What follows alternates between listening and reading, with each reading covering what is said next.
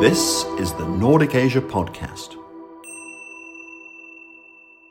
Welcome to another episode of the Nordic Asia Podcast. This is a collaboration between the Nordic Institute of Asian Studies in Copenhagen and the Center for East Asian Studies at the University of Turku in Finland.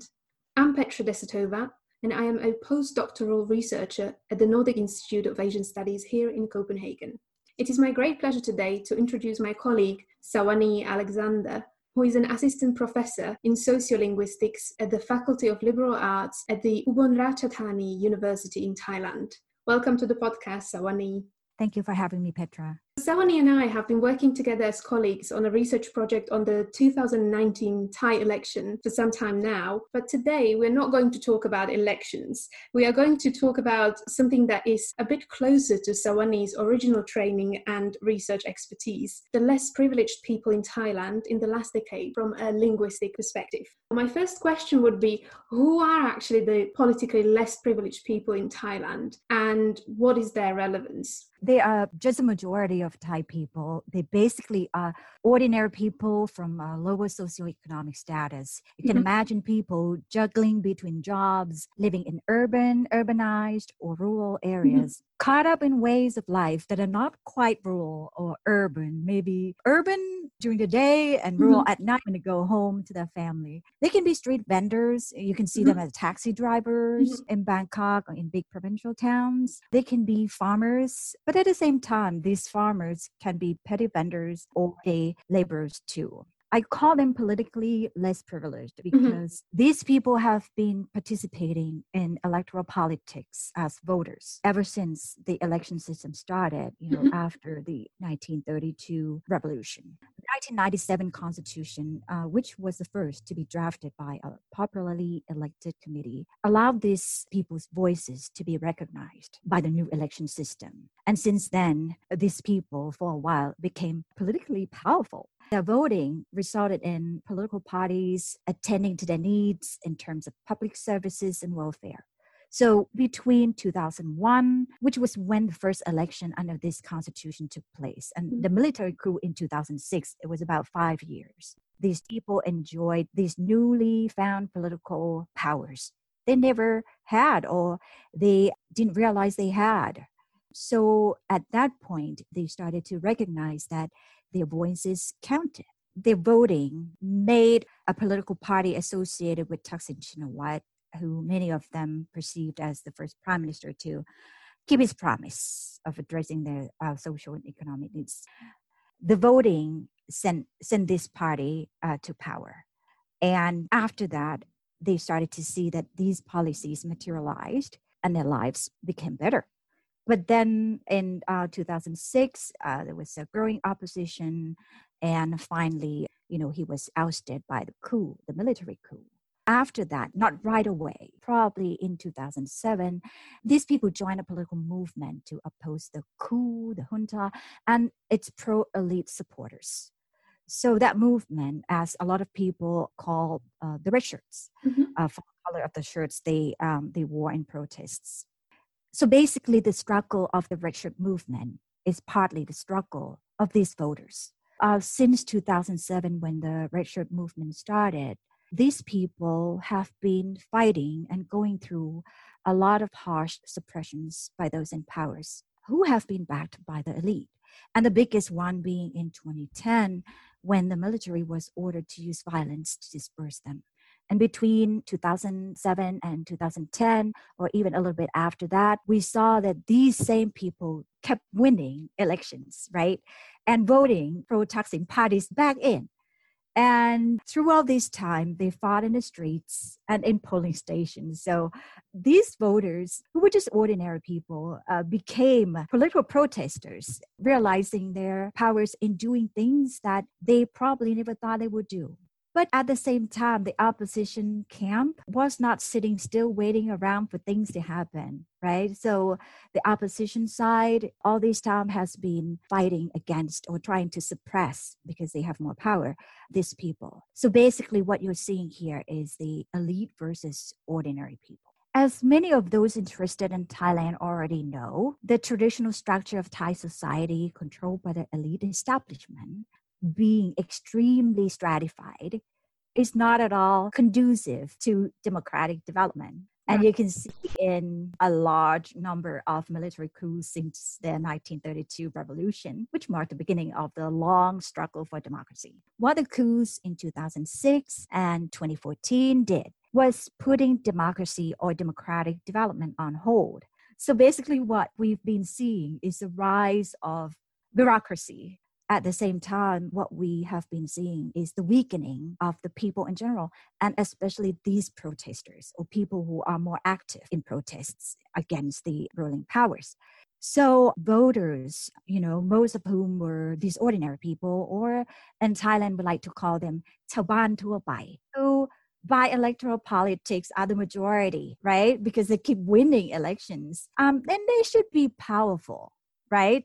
By electoral politics standard. But by the Thai traditional rule, they are the less privileged and they're seen as not deserving to take part as stakeholders in Thai politics. Those of you who are um, interested in Thai society, right?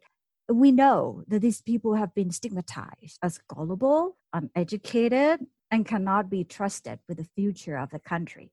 So this rhetoric is very powerful and it has been powerful given our hierarchical society where members have been taught to respect those above us and we're taught to take it as okay to treat people below us uh, however they deserve so I'm not saying that all Thais would automatically mistreat people, you know, uh, who they perceive as under them. But you have this thinking, this frame of thinking, this structure in place that authorizes or condones mistreatment of people who you don't perceive as equal or higher than you.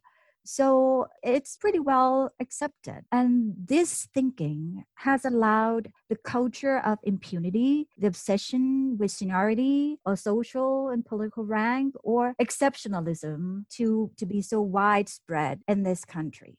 I think it's the fact that these people have become electorally powerful in the past 10 years that, you know, has been seen as a threat to the people who have been in power, uh, given the structure of this, our society. And that is the very reason that we need to study these people. That's very, very true. So, maybe for those listeners who might not be that familiar with Thai politics, it's probably worth mentioning that Thailand has transitioned from absolute to constitutional monarchy in 1932 and mm. that transition from non-democratic to maybe democratic rule has not been complete yet. And the the fight between those traditional forces and the more pro-democratic forces has intensified during the past 10 years. And the group of the people that you call these politically less privileged people actually are pretty powerful in terms of numbers right? Because every electoral contest that they went into they were able to vote those parties that they favored into power but then their right was taken taken away from them through a series of military coups or sometimes right. even judicial rulings. So, do these people really have power? And is there really any hope for them to change the, the current political stratification of the society or the, even the political system? It's a good question. Well, if they had power, we wouldn't be talking about them. Right? Very true. The very, the very problem is that they are supposed to be recognized as powerful, but they have their power taken away by force, right? So in the past 10 or even 15 years, they woke up from this lack of self confidence uh, believe in themselves as somebody determining the future of the country after they realize and enjoy that that power for a while that power uh, was taken away by the time after time but uh, is there any hope in studying them you know why do we need to study them if they are less privileged or underprivileged uh, what i'm interested in is trying to understand the political thinking mm-hmm. because mm-hmm. that drives actions and based on what i've found i'm pretty convinced that these people have a strong will they are aware of their political rights. They have a sense of being citizens. Whether or not you agree with their politics, whether or not you think, you know, their choices are right, but you need to recognize they know their rights and they believe they have the rights as citizens of this country. And this is a very important point. And a lot of people used to say that they were just paid protesters, mm. you know, and stuff. But we have seen that they struggle for equality. It is the very thing that supports such a hierarchical society like Thailand and uh, the supporters of hierarchical society guard against this equality. So, what they are trying to ask for is a minimization or a removal of inequalities in the traditional system.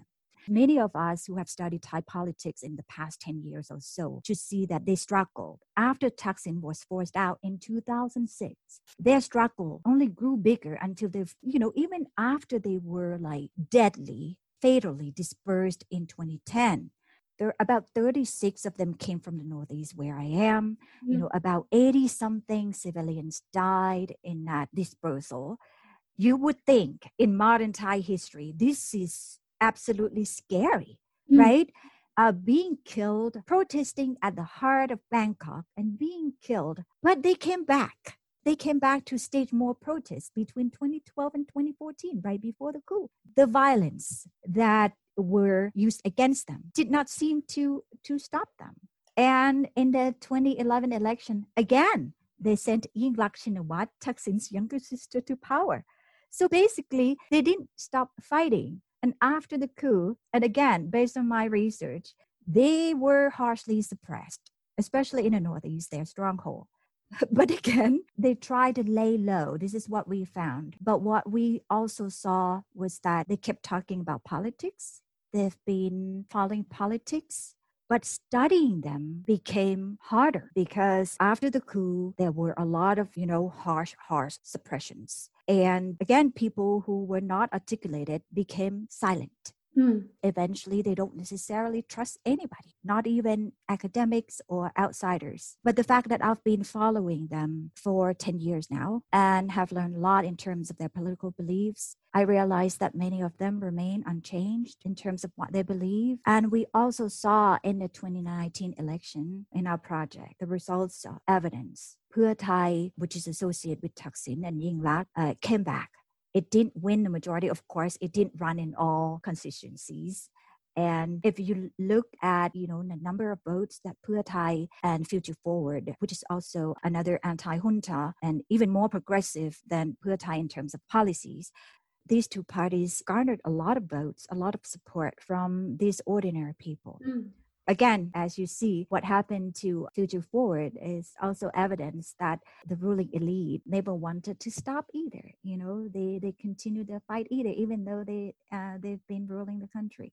I'd say if you're interested in the issue of participation in democratic development, I think you need to look here in the Northeast or look at these people, who they are, and learn about them in order to see why, despite years and years mm-hmm. of suppression, and generation after another, if you consider, you know, the region or the long history of political struggle during the Cold War or even before of ordinary people in especially the Northeast or in provinces, these people continue this political uh, tenacity I'd say after the elections, you started to see them back in the streets in, in gatherings and stuff, but not to the point that they were so strong like before 2010. And at the level of personal interactions, these people still band together in small groups. They talk about politics, they follow the news, they complain about things that, that have been happening in the country.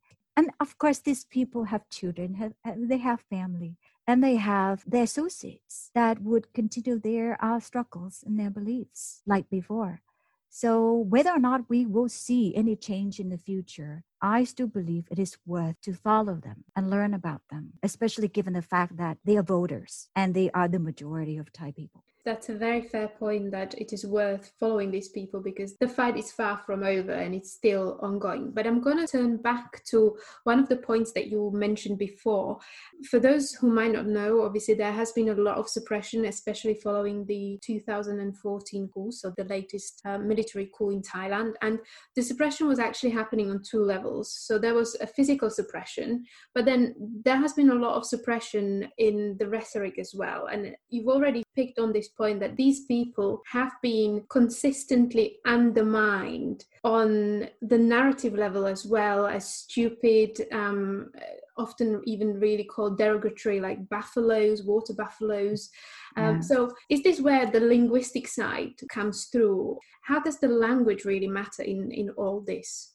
As a linguist who is fascinated by politics and being Thai on top of that, I grew up in this system where we're taught to listen to elders or seniors or people who have more power and do whatever they told us to do. So expressing ourselves through language in an honest way is not easy. It's it's never easy. And this is why Thais are not very articulate. And this is my personal opinion, you know, growing up in the system and, and being a linguist studying uh, the system. I think this is why Thai are not very articulate and, and may come across as way too polite.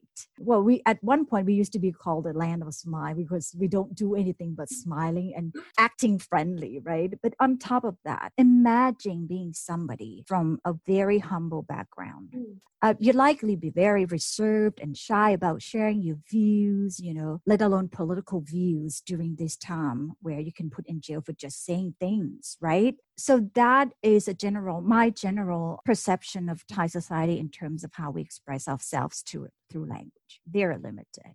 But now, in our natural way of communicating as human beings, as human beings, we do many things to communicate, right? We tell the truth, we speak our mind, we lie or indirectly express our mm. thoughts because we're afraid of potential danger from being honest yeah we want to make our point across. So there's so many communicative goals uh, sometimes these goals clash and we need to negotiate. And it's not easy for us researchers just to say oh i interviewed this person and she said that so and so you can't be quick to believe what you hear, mm. uh, you know, as face value, and especially studying the politics of the poor or the less privileged in Thailand. That kind of complicates the issue of learning about what people think. I turn to linguistics because I think that it helps to understand people through the way they, they talk. Mm. But people don't always talk. I think to really understand them is to rely on, you know, studying that talk in using a more ethnographic approach. Mm-hmm. So spending time with them, talking to them in casual ways, you know, observing them in actions, taking part in their activities, and basically spending a lot of time trying to understand them, you know, to gain trust, to be looking at things standing next to them. So it's been 10 years now, and I, I still can't say that I know a lot. Every day is new, and they say things that surprise me. But mo- much of what I've done is observing them as they're doing activities. And uh, of course, as a linguist, I don't just observe what they do, I need to examine what they say and even what they don't say. So I rely a lot on the analysis of what linguists call pragmatic presuppositions pragmatic presuppositions are things that are underlying background knowledge or belief the speakers rely on in order for, for what they say to make sense or they think makes sense to the hearer. Kind of a consensus in the mind at least of the speaker because you have to assume that the hearer would understand or would get what you want to say but in order to get what you you intend to communicate they have to have or they have to share certain things certain set of knowledge. Analyzing pragmatic presuppositions takes you under the surface of the words or sentences or phrases that people use but you do look for linguistic traces and clues words phrases sentence structures uh, to help you uncover what is hidden but mm-hmm. these hidden things are not intended, they are assumed. So when people don't intend to communicate this, people don't think about it, people don't catch themselves saying it, showing it. So I think this is fascinating. And I think it helps a lot for me to understand people's beliefs, even when they don't exactly say things that, that they think. It helps to discover with linguistic evidence uh, what background assumptions people have when they say or do things would really help to understand their political thinkings when they, they are not direct with you. That's true.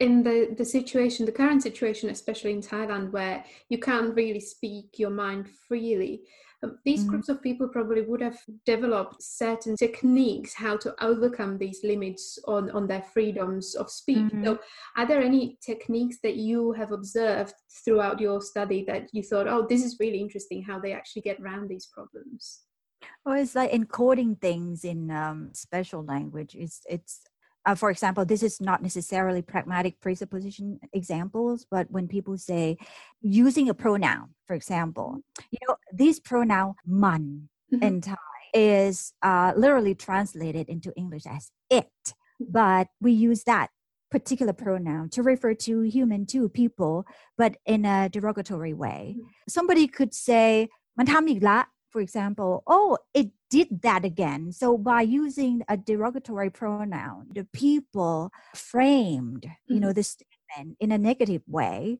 and referring to it and the other person understands that exactly, understands exactly what it or man refers to without having to say anything much, having to go back who.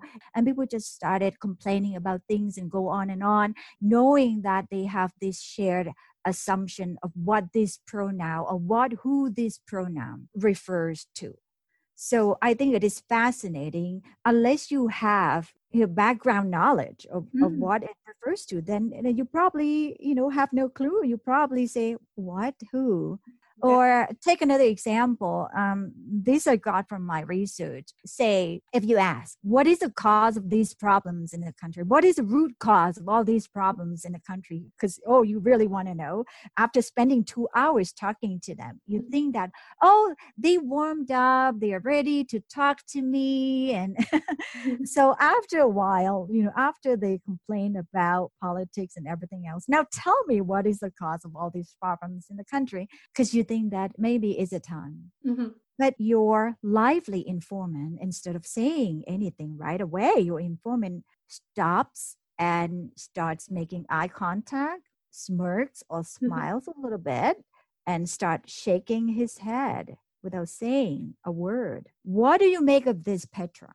Yes, we might be stunned. We might wonder all of a sudden, this person stops talking. Why does he not say anything? And then you start thinking as a linguist, what's the meaning of his eye contact? Mm.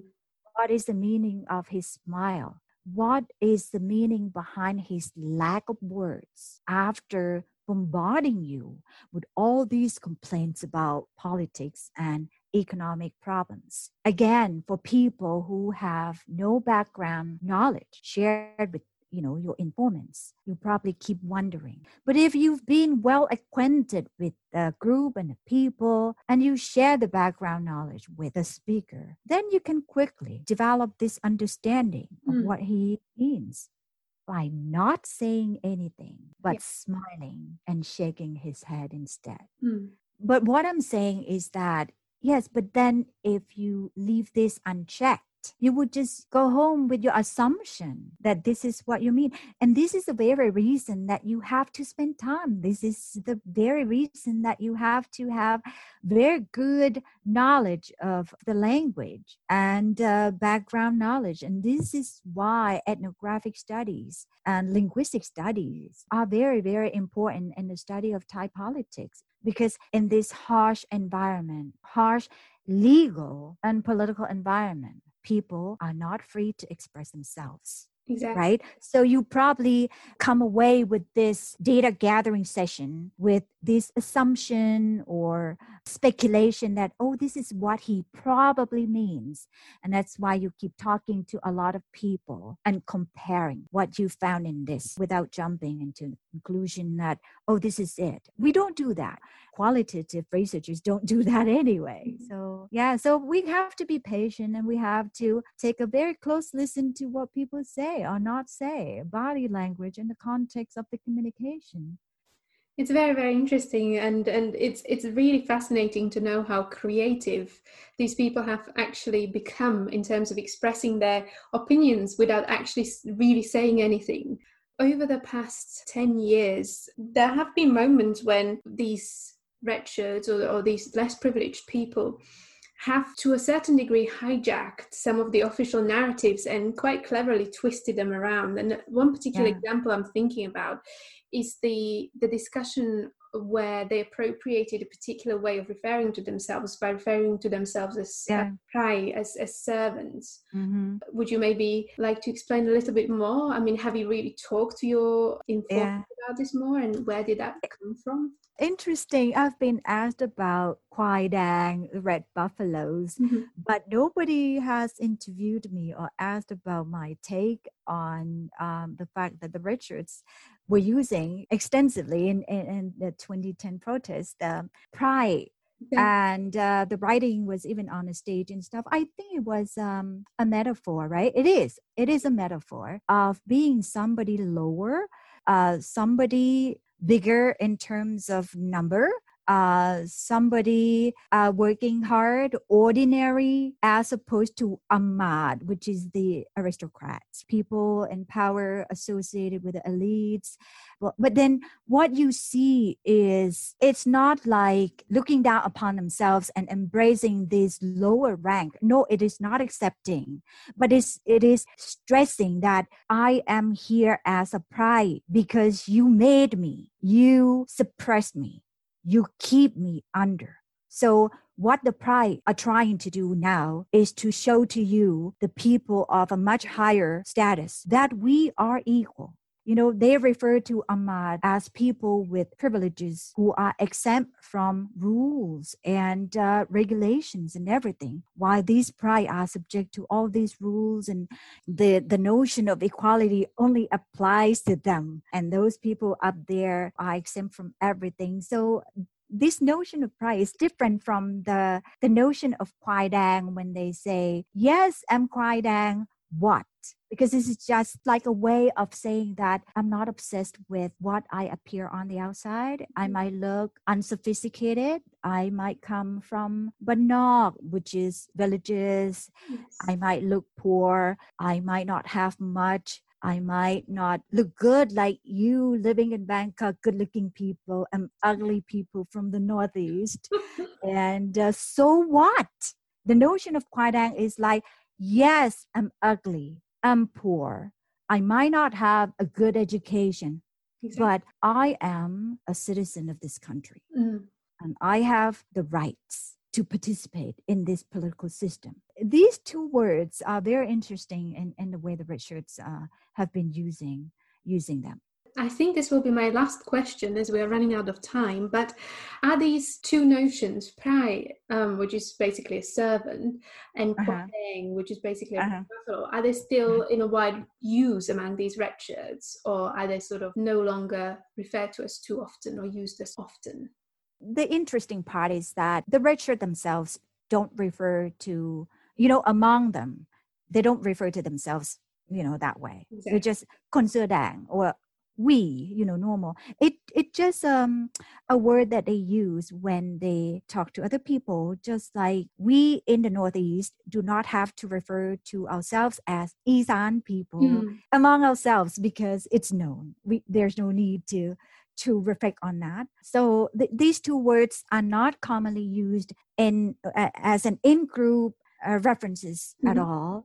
But what I've seen is that more intellectual people who associate themselves with the red shirt movement, like middle class people, intellectuals, educated people in Bangkok, started adopting this term, Kwai Dang, mm-hmm. to refer to themselves as a way of expressing solidarity right. with the original Kwai Dang. Mm. So it is a play on word. It's a it's a way of showing solidarity as a parody mm. of oh they call us Kwai Dang. Yeah, yeah, yeah. So what? So I started seeing that after the protest days. I've seen that today mm-hmm. on social media and stuff. And it would be very interesting to see the history at least in the in the past 10 years of how these words have gone through in terms of transformations mm-hmm. or changes in meanings and who embraces them and who deny them who get upset when you call them Kwai Dang or prai. so mm. interesting It is very interesting. I'm sure that we could probably think of lots of different words that have been used um, in a similar way. Originally, yeah. thought of something quite derogatory, but then have been taken by those people and turned around to actually empower them and try to counter the established narratives in those ways. So hopefully we'll get time to discuss these a bit more, maybe sometime in the future. But uh, I'm afraid this has to be it for today. So thank you very much for for actually taking part and talking about this fascinating topic with us today. Thank you so much, Petra, for having me. You have been listening to the Nordic Asia podcast, co presented by the Nordic Institute of Asian Studies in Copenhagen and by the Center for East Asian Studies at the University of Turku in Finland. I'm Petra Desatova, a postdoctoral researcher at the Nordic Institute of Asian Studies, and I've been talking today with Saowanee Alexander, who is an assistant professor in sociolinguistics at the Faculty of Liberal Arts at the Ubon Ratchathani University. Thank you. You have been listening to the Nordic Asia podcast.